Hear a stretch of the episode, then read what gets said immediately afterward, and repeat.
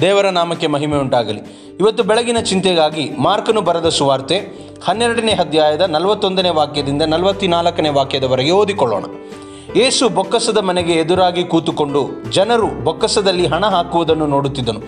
ಅನೇಕ ಮಂದಿ ಐಶ್ವರ್ಯವಂತರು ಬಹಳ ಬಹಳ ಹಾಕುತ್ತಿರಲು ಒಬ್ಬ ಬಡ ವಿಧವೆಯು ಬಂದು ಎರಡು ಕಾಸು, ಅಂದರೆ ಒಂದು ದುಗ್ಗಾಣಿ ಹಾಕಿದಳು. ಆಗ ಆತನು ತನ್ನ ಶಿಷ್ಯರನ್ನು ಹತ್ತಿರಕ್ಕೆ ಕರೆದು, ನಿಮಗೆ ನಿಜವಾಗಿ ಹೇಳುತ್ತೇನೆ, ಬೊಕ್ಕಸದಲ್ಲಿ ಹಾಕಿದವರೆಲ್ಲರಲ್ಲಿ ಈ ಬಡ ವಿಧವೆ ಹೆಚ್ಚು ಹಾಕಿದ್ದಾಳೆ. ಹೇಗೆಂದರೆ ಎಲ್ಲರೂ ತಮಗೆ ಸಾಕಾಗಿ ಮಿಕ್ಕಿದ್ದರಲ್ಲಿ ಹಾಕಿದರು. ಈಕೆಯೋ ತನ್ನ ಬಡತನದಲ್ಲಿಯೂ ತನಗಿದ್ದದನ್ನೆಲ್ಲ ಹಾಕಿದಳು. ತನ್ನ ಜೀವನವನ್ನೇ ಕೊಟ್ಟು ಬಿಟ್ಟಳು ಅಂದನು. ನಾವು ಓದಿದಂತಹ ವಾಕ್ಯಗಳು ನಮಗೆ ಬಹಳ ಬಹಳ ಸುಪರಿಚಿತವಾದಂತಹ ವಾಕ್ಯಗಳಾಗಿವೆ. ಆದರೂ ಈ ವಾಕ್ಯಗಳಿಂದ ಏಳು ಕಾರ್ಯಗಳನ್ನು ನಾನು ಹೇಳಿ ನನ್ನ ಮಾತುಗಳನ್ನು ಮುಗಿಸಲು ನಾನು ಬಯಸುತ್ತೇನೆ. ಇಲ್ಲಿ ಯೇಸುಕ್ರಿಸ್ತನು ಕಾಣಿಕೆ ಹಾಕುವಂತಹ ಆ ಹುಂಡಿಯ ಎದುರಾಗಿ ಯೇಸುಕ್ರಿಸ್ತನು ಕೂತಿದ್ದಾನೆ. ಅಲ್ಲಿ ಅನೇಕ ಐಶ್ವರ್ಯವಂತರು ಬಂದು ಬಹಳ ಬಹಳ ಹಣವನ್ನು ಹಾಕುತ್ತಾ ಹೋಗುತ್ತಿದ್ದಾರೆ.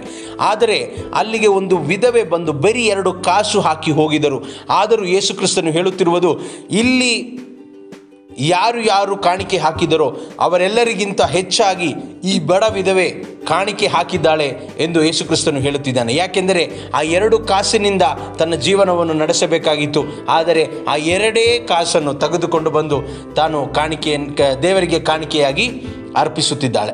ಮೊದಲನೆಯ ಕಾರ್ಯ. ಯೇಸು ಕ್ರಿಸ್ತನು ಹೃದಯವನ್ನು ನೋಡುತ್ತಾನೆ.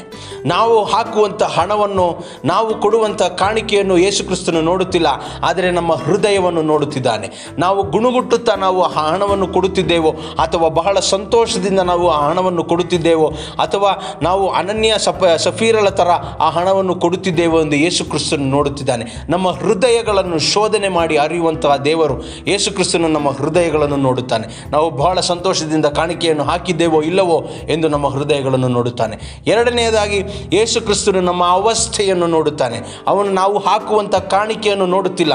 ನಾವು ಎಷ್ಟು ಕೊಡುತ್ತಿದ್ದೇವೆ ಎಂದು ನೋಡುತ್ತಿಲ್ಲ, ಆದರೆ ನಮ್ಮ ಅವಸ್ಥೆಯನ್ನು ನೋಡುತ್ತಿದ್ದಾನೆ. ಆ ಅವಸ್ಥೆಯ ಮೇಲೆ ತಾನು ನಾವು ಹಾಕಿದ ಕಾಣಿಕೆಯನ್ನು ತೂಕ ಮಾಡಿ ನೋಡುತ್ತಾನೆ.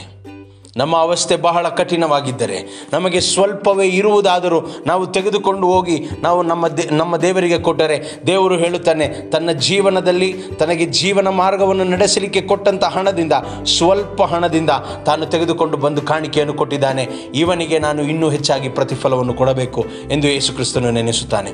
ಮೂರನೆಯದಾಗಿ, ಯೇಸುಕ್ರಿಸ್ತನು ನೋಡುವುದು, ನೀನು ಎಷ್ಟರಲ್ಲಿ ಎಷ್ಟನ್ನು ಹಾಕಿದ್ದಿ?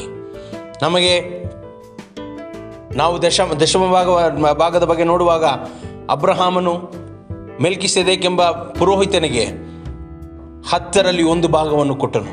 ಆ ಲೆಕ್ಕ ನೋಡುವುದಾದರೆ ನಮಗೆ ನೂರು ರೂಪಾಯಿ ಸಿಕ್ಕಿದರೆ ಹತ್ತು ರೂಪಾಯಿ ಕೊಡಬೇಕು. ಹತ್ತು ಸಾವಿರ ರೂಪಾಯಿ ಸಿಕ್ಕಿದರೆ ನೂರು ರೂಪಾಯಿ ಕೊಡಬೇಕು. ಹತ್ತು ಸಾವಿರ ಸಿಕ್ಕಿದರೆ ಸಾವಿರ ರೂಪಾಯಿ ಕೊಡಬೇಕು. ನಾವು ಎಷ್ಟರಲ್ಲಿ ನಾವು ಎಷ್ಟು ದೇವರಿಗೆ ಕೊಡುತ್ತಿದ್ದೇವೆ? ನಾವು ಸರಿಯಾಗಿ ದೇವರಿಗೆ ಕೊಡುತ್ತಿದ್ದೇವೋ ಇಲ್ಲವೋ ಎಂದು ದೇವರು ಮೂರನೇದಾಗಿ ನೋಡುತ್ತಾರೆ. ನಾಲ್ಕನೆಯದು, ನಮಗೆ ಇದ್ದಿದ್ದರಿಂದ ನಮಗೆ ನಾವು ಯೇಸುಕ್ರಿಸ್ತನನ್ನು ಕ್ರಿಸ್ತನನ್ನು, ಯೇಸು ಕ್ರಿಸ್ತನಿಗೆ ಕೊಡಬೇಕು. ಸಾಲ ತೆಗೆದುಕೊಂಡು ಬಂದು ದೇವರಿಗೆ ಕೊಡಬೇಡ. ಅವನು ಇನ್ನೂ ಬೇರೆಯವರು, ಅವ್ರನ್ನು, ಅವರು ನೂರು ರೂಪಾಯಿ ಹಾಕ್ತಿದ್ದಾರೆ, ನಾನು ನೂರು ರೂಪಾಯಿ ಹಾಕಬೇಕು ಅಂತ ಹೇಳ್ಕೊಂಡು ತೆಗೆದುಕೊಂಡು ಬಂದು ಕೊಡಬೇಡ. ನಿನಗೆ ಇದ್ದಿದ್ದರಲ್ಲಿ ನೀನು ಯೇಸು ದೇವರಿಗೆ ಕೊಡು. ನಿನಗೆ ಇದ್ದಿದ್ದರಲ್ಲಿ ದೇವರಿಗೆ ಕೊಡು. ದೇವರು ನಿನ್ನನ್ನು ಇನ್ನೂ ಹೆಚ್ಚಾಗಿ ಆಶೀರ್ವದಿಸುತ್ತಾನೆ. ಐದನೆಯದು, ಹಾಸಿಗೆ ಇದ್ದಷ್ಟು ಕಾಲು ಚಾಚು. ದೇವರು ತಕ್ಕ ಸಮಯದಲ್ಲಿ ನಮ್ಮನ್ನು ಉನ್ನತಿಗೆ ತರುತ್ತಾನೆ. ನಮಗೆ ಎಷ್ಟು ಇದೆಯೋ ಅದರಲ್ಲಿ ನಾವು ಸಂತೃಪ್ತರಾಗಿ ಗುಣಗುಟ್ಟದೆ ಬಹಳ ಸಂತೋಷದಿಂದ ನಮ್ಮ ಜೀವನವನ್ನು ನಾವು ನಡೆಸಿದರೆ ಯೇಸು ಕ್ರಿಸ್ತನು ನೋಡಿ ಹೇಳುತ್ತಾನೆ, ಸ್ವಲ್ಪ ಕೊಟ್ಟರು ಅವನು ಅದರಲ್ಲಿ ನಂಬಿಗಸ್ತನಾಗಿರುವುದರಿಂದ ಅವನಿಗೆ ಜಾಸ್ತಿ ಕೊಟ್ಟರು ಅವನು ಅದರಲ್ಲಿ ಅಪೆನ್ ಅಪನಂಬಿಕಸ್ಥನಾಗುವುದಿಲ್ಲ ಎಂದು ಹೇಳಿ ತಕ್ಕ ಸಮಯದಲ್ಲಿ, ತನ್ನ ಸುಂದರವಾದಂತಹ ಸಮಯದಲ್ಲಿ ಆಂಗ್ಲ ಭಾಷೆಯಲ್ಲಿ ಹೇಳುವ ಪ್ರಕಾರ, ಇನ್ ಹಿಸ್ ಬ್ಯೂಟಿಫುಲ್ ಟೈಮ್ ತನ್ನ ಸುಂದರವಾದಂತಹ ಸಮಯದಲ್ಲಿ ನಮ್ಮನ್ನು ಉನ್ನತ ಸ್ಥಾನಕ್ಕೆ ಏರಿಸುವವನಾಗಿದ್ದಾನೆ, ನಮ್ಮನ್ನು ಅನುಗ್ರಹಿಸುವವನಾಗಿದ್ದಾನೆ ನಮ್ಮ ದೇವರು. ಆರನೆಯದಾಗಿ ಈ ಭೂಮಿಯಲ್ಲಿರುವಂತಹ ಭೌಮಿಕ ಆಶೀರ್ವಾದಗಳ ಬಗ್ಗೆ ಚಿಂತೆ ಮಾಡಬೇಡಿ.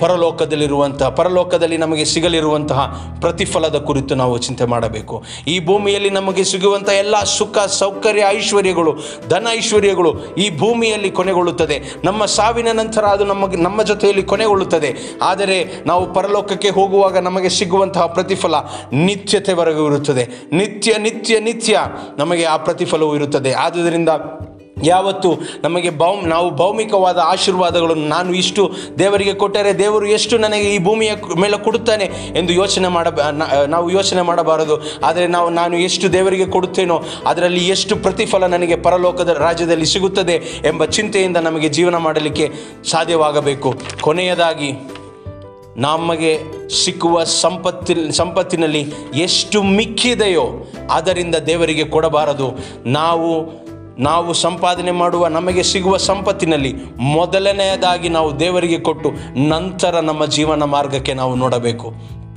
ದೇವರು ಯಾಜಕಾಂಡದಲ್ಲಿ ಎಲ್ಲ ಇಸ್ರಾಯೇಲ್ ಮಕ್ಕಳಿಗೆ ಪ್ರಮಾಣ ಪ್ರಮಾಣವನ್ನು ಹೇಳುವಾಗ ದೇವರು ಹೇಳುತ್ತಿದ್ದಾನೆ, ನಿಮ್ಮ ತೋಟದಲ್ಲಿ ಬೆಳೆಯುವಂತಹ ಮೊದಲನೆಯ ಫಲ ನನಗೆ ಸೇರಬೇಕು. ನಿಮ್ಮ ಕುಟುಂಬದಲ್ಲಿರುವಂತಹ ಮೊದಲನೆಯ ಮಗ ನನಗೆ ಸೇರಬೇಕು. ಮೊದಲನೆಯದು ಅದು ಬಹಳ ಚೆನ್ನಾಗಿರುತ್ತದೆ. ನಮಗೆ ಸಿಗುವಂತಹ ಸಂಪತ್ತಿನಿಂದ ಮೊದಲು ನಾವು ದೇವರಿಗೆ ಕೊಟ್ಟು ನಂತರ ನಮ್ಮ ಜೀವ ಮಾರ್ಗವನ್ನು, ಜೀವನ ಮಾರ್ಗಕ್ಕೆ ಎಷ್ಟು ಬೇಕೋ ಅದನ್ನು ತೆಗೆದುಕೊಳ್ಳೋಣ. ಮಿಕ್ಕಿದರಲ್ಲಿ ದೇವರಿಗೆ ಕೊಡಬಾರದು.